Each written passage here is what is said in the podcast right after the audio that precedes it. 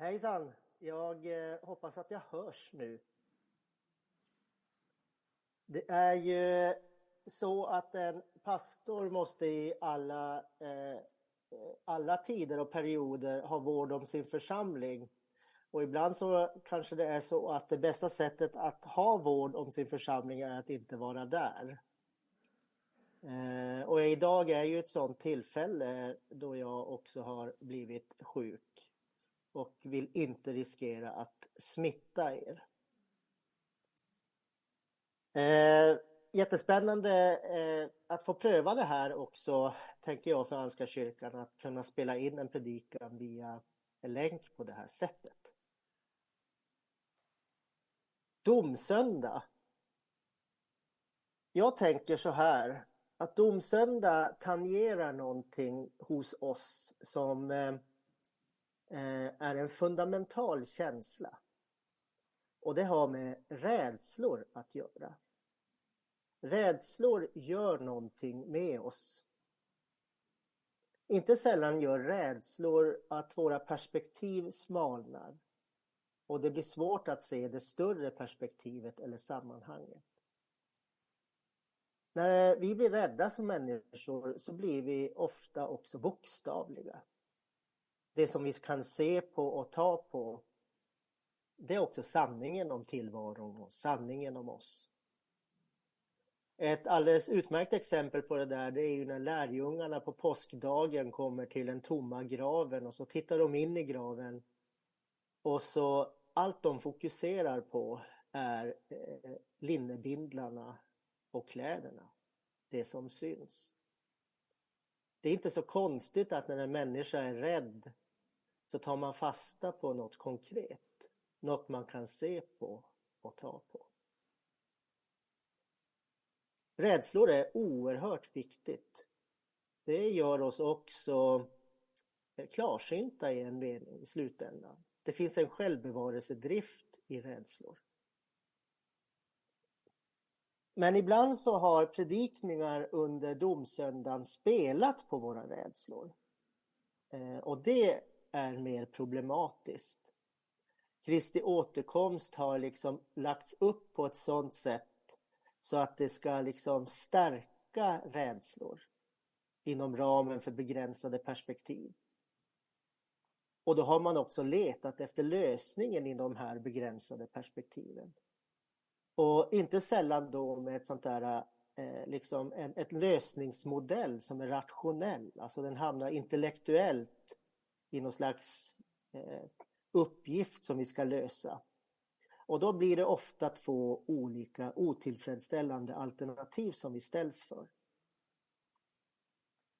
Ludvig Jönsson, den gamle predikanten, har sagt att en predikan som lägger upp tvärsäkert tal om himmel och helvete och frälsning och förtappelse, det bekräftar bara hur lite predikanten själv anat det som ögat inte kan se. Ofta så har den där modellen handlat om å ena sidan en slags förenklad bild att vi tar inte i problematiken i de här svåra texterna och säger att ja, men det är inte logiskt. Alla kommer väl till himlen eller får evigt liv. Det andra diket är ju att man säger att precis som i Matteustexten idag, i en bokstavlig mening, det finns god och det finns ond fisk. Och det är de två alternativen som vi har. Antingen så hamnar man på rätt sida eller på fel sida och då är man förtappad. Men vi vet inte vem. Det är ju verkligen att spela på våra rädslor. Och de här två alternativen är ju märkliga på det sättet att inget av alternativen tar oss människor på allvar. Om vi inte ens får liksom brottas med livets svårigheter utan man bara säger att ja, men det spelar ingen roll om du gör illa en annan människa, du kommer ändå att komma till himlen. Eller om man säger det andra diket att du kan inte veta, men några av oss hamnar i himlen och några av oss på den andra varmare platsen. Då spelar det ju totalt sett ingen roll vad vi egentligen gör som människor. Båda dikena blir problematiska. För många år sedan hade jag en presskollega som jag råkade stöta på T-centralen varje gång jag skulle åka ut till Upplands Väsby, som var min dåvarande församling, och predika. Och det här hände ofta på, åtminstone 2 eller 3 gånger i månaden då, när vi åkte tåg ut till Upplands Väsby från T-centralen. Då hade vi ju alltid förberett vår predikan. Och jag fick alltid en känsla av att han tyckte att jag tog för lätt på den där uppgiften. Och han däremot satt och var väldigt orolig och frånvarande. Och jag kunde nästan se att han kallsvettades ofta och kände sig väldigt pressad. Och sen började vi prata om vad våra predikningar skulle handla om. Och det som slog mig var att alla hans predikningar, och då menar jag nog alla, alltid oavsett tema eller text handlade om den här dubbla utgången. Antingen himmel eller helvete. Och av någon anledning lyckades han få alla texter att hamna i det där. Att några får vara med och några ska inte få vara med. Det är bara så. Det är det mest logiska. Medan jag hade ju enligt honom lite mer flummiga predikningar där det där inte längre var givet. Så jag frågade honom vid ett tillfälle: men varför måste alla predikningar oavsett tema och text ändå hamna i den där slutsatsen om att några får vara med och några inte? Och då så svarade han mig, och jag tror att det är talande för många av de här predikningarna vi har sagt eller hört. Han sa ungefär så här: för mig är det så att om jag inte predikar på det sättet, då hamnar jag själv i helvetet. Så vad som hade hänt var att han själv hade projicerat sin rädsla, sin egen teologi, in i det här. De här texterna handlade mer om honom än om hans församling. Han hade själv liksom speglat sin egen rädsla i varje text. Jag tror att många av de predikningar vi har hört genom åren om domsöndagarna har just handlat om den där projektionen. Men hur ska man då handskas med de här texterna? Jürgen Moltmann, den tyske teologen, han skrev en bok för några år sedan som heter Den Gud som kommer. Han gjorde sig mödan att räkna antal bibelord som talade för det ena eller för det andra. Det vill säga allkärleken eller den dubbla utgången. Jag tror att det blev ungefär 267 mot 268. Och då konstaterar han: om man bara kvantitativt räknar på det sättet så måste man inse att det inte går att säga klart och tydligt vad det ena eller det andra är, utan vi får leva i den spänningen. Jag tänker så här: att det Jesus gör, och det Jesus gör i evangelierna när han talar om den yttersta tiden och sin återkomst, det är också att han talar om det på väldigt olika sätt. Läser man Matteusevangeliet så säger Jesus en sak. Läser man Lukas evangeliet så lägger han betoningen på en annan sak. Läser man Johannes evangeliet en tredje sak. Det här är viktigt att domsöndags evangeliet, för det är ett evangelium, och Kristi återkomst har så många olika bilder. Och jag vill verkligen betona att Jesus talar i bilder och metaforer. Han liksom vill undvika alla möjligheter för oss att försöka fånga domsöndagens budskap i bokstavliga termer. Därför talar han om: med himmelriket är det som om. Därför talar han om olika sätt i metaforisk mening. En metafor säger ju någonting delvis om hur det är, men också om hur det inte är. Och att det är mer än det som vi ser och hör. Det är som om Jesus också i alla texter går in i ett själavårdssamtal. Jag tänker ibland att det är precis det som Jesus gör. Han samlar sina vänner, precis som vi kan samla varandra när vi vill prata om någonting viktigt. Någonting som ligger framför oss. Och så börjar Jesus att prata med sina lärjungar om hur framtiden ska se ut. Om vilket förhållningssätt de ska ha. Hur ska vi förhålla oss i tider nu när samhället blir mer kyligt, polariserat, segregerat och våldsamt? Och då säger Jesus olika saker. I Johannes 5 så säger han: Fadern dömer ingen utan har helt överlåtit domen åt sonen. Lukas evangeliet säger: När den dagen kommer, räta på er, lyft era huvuden, till er befrielse närmar sig. Och så i Matteusevangeliet, som är en ganska skarp text, där man vid en första anblick kan få den där känslan av att nu hamnar ju Jesus i de där dikerna. Dåligt och gott. Är det inte precis det vi har fått nog av? Det där polariserandet mellan gott och ont. Eller så kan man ju tänka sig att Jesus säger ungefär så här: Ni kan vara lugna. Jag lovar att sortera åt er. Ägna er ni åt det här med att älska varandra, älska er nästa som sig själv och så vidare. Jag ska hjälpa er att sortera. Det handlar ju väldigt mycket om vart vi är i livet också och vilka erfarenheter vi har beroende på hur vi lyssnar på de här texterna. För många år sedan hade jag en kvinna i psykoterapi på Sankt Lukas. Hon hade varit med om hela sitt liv egentligen förövare i nära relationer. Och hon hade försökt på alla möjliga sätt liksom bli av med den där klumpen med olika tekniker och allt vad det var. Men så berättade hon att hon en domsöndag hade gått in i en gudstjänst inne i stan. Och då hade hon hört en av de där texterna som handlade om fåren och getterna. Ogräset och dagens text dålig och bra fisk. Och hur det där separeras. Och så sa hon: Det är första gången jag har hört någon som står på min sida. Någon som separerar gott och ont.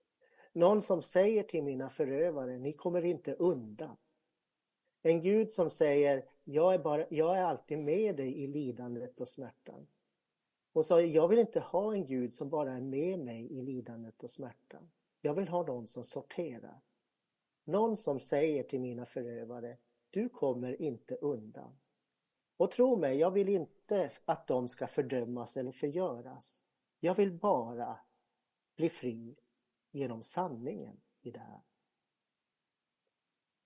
Det ställer de här texterna, tror jag, i ett annat perspektiv. Därför att helt plötsligt så blir den här texten vi läste i Matteusevangeliet en helt annan fråga. Det blir en fråga om: Hur tar du och jag våra liv och oss själva på allvar? Hur kan vi liksom ta oss själva på allvar utan att förminska oss själva eller förneka oss själva? För det är precis det som jag tror teologen Werner Sandrod menar. Att domen ytterst handlar om, eller Kristi återkomst ska jag säga, handlar om att vi blir befriade till äkta och sanna relationer. Det är kärlek och sanning som är själva målet för det som är domsöndagens evangelium. Och då handlar det inte om att trycka ner oss eller att säga hur mycket fel vi gör, utan säga: Du betyder faktiskt mer i någons ögon än vad du någonsin kan föreställa dig. Ditt liv har betydelse. Det är det som också återkomsten och domen handlar om. Jag har en bekant som hade en period, jag vet inte om ni som har varit tonårsföräldrar, ni vet hur speciell den tiden kan vara. Men min bekant hade, och hans fru hade en period med deras tonårsson. Det här är många år sedan. Och det var så att deras son, han hade en period när han var oerhört elak mot sina föräldrar. Och det där började eskalera, och det var också så i period att han kom hem med polisen på nätterna och så. Men framförallt så var han arg och elak på sina föräldrar. Och de visste inte hur de skulle ta till sig det här eller hur de skulle hantera det. Men en kväll så kommer sonen hem och han går fram till sina föräldrar som sitter i soffan och ser på tv. Och så säger han någonting elakt. Och så går han in och så stänger han in sig på sitt rum. Då är det så att mamman till honom, hon får liksom nog. Hon tappar fattningen totalt. Så hon går in i garaget och hämtar en hammare. Och så slår hon in dörren och så rusar hon in. Och så tar hon tag i sonen, rycker upp honom ur sängen och säger: nu slutar du med det här. Nu slutar du förminska dig själv. Du är mycket mer värd för oss än att du ska hålla på det här sättet. Och så går hon ut. Nästa morgon så när de kommer ner in i köket och det är frukost, då ser de hur sonen har tänt ljus, kokat kaffe, gjort frukost och så ber han om förlåtelse. Jag tänker ibland att det är precis det som Jesus och Kristi återkomst handlar om. Det där att han säger till oss: det är slut nu med att förminska er själva. Det är slut nu med att göra de här sakerna som verkligen är bra för dig eller för oss. Du har ett så mycket större värde i mina, och jag vill att du ska få det i dina ögon. Att ta sig själv på allvar. Och det är samma ord som Jesus ger till kyrkan. När det är sent på jorden, säger Jesus, då kommer ni att prövas. Skakningarna i världen, likt våndor vid en födelse, ger på ytan intryck att Gud tiger eller att han dragit sig tillbaka. För oss är det också så, man kan sitta framför kvällsnyheterna. Och allt det där avspeglas i vår kroppshållning. Jag tycker det är väldigt intressant med Lukas-texten. Att Jesus verkar veta att när vi överöses av hemska nyheter, vi tittar med förfäran på samhället, så gör det något med våra kroppar. Vi hukar oss, vi liksom blir passiva i våra kroppar. Och då så säger Jesus: när den dagen kommer, räta på er, lyft era huvuden, till er befrielse närmar sig.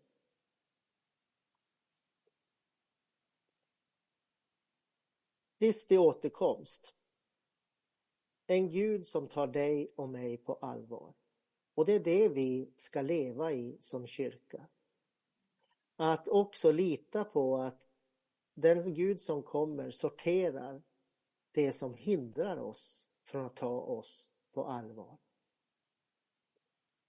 Och då blir ju väntan det som vi nu går in i nästa söndag. Det finns ju naturligtvis en poäng i kyrkoåret att domsöndagen ligger söndagen innan första advent.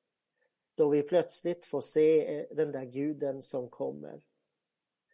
Domsöndagen berättar för oss att vi ska inte vänta som kyrka på jordens undergång. Utan vi ska, precis som det som Anna läste i Psaltartexten, vänta på det som består. När allting annat liksom viker åt sidan eller försvinner, så finns det ett löfte som består. Jag trodde aldrig jag skulle göra det i någon av mina predikningar, och det är att hålla med Levi Petrus.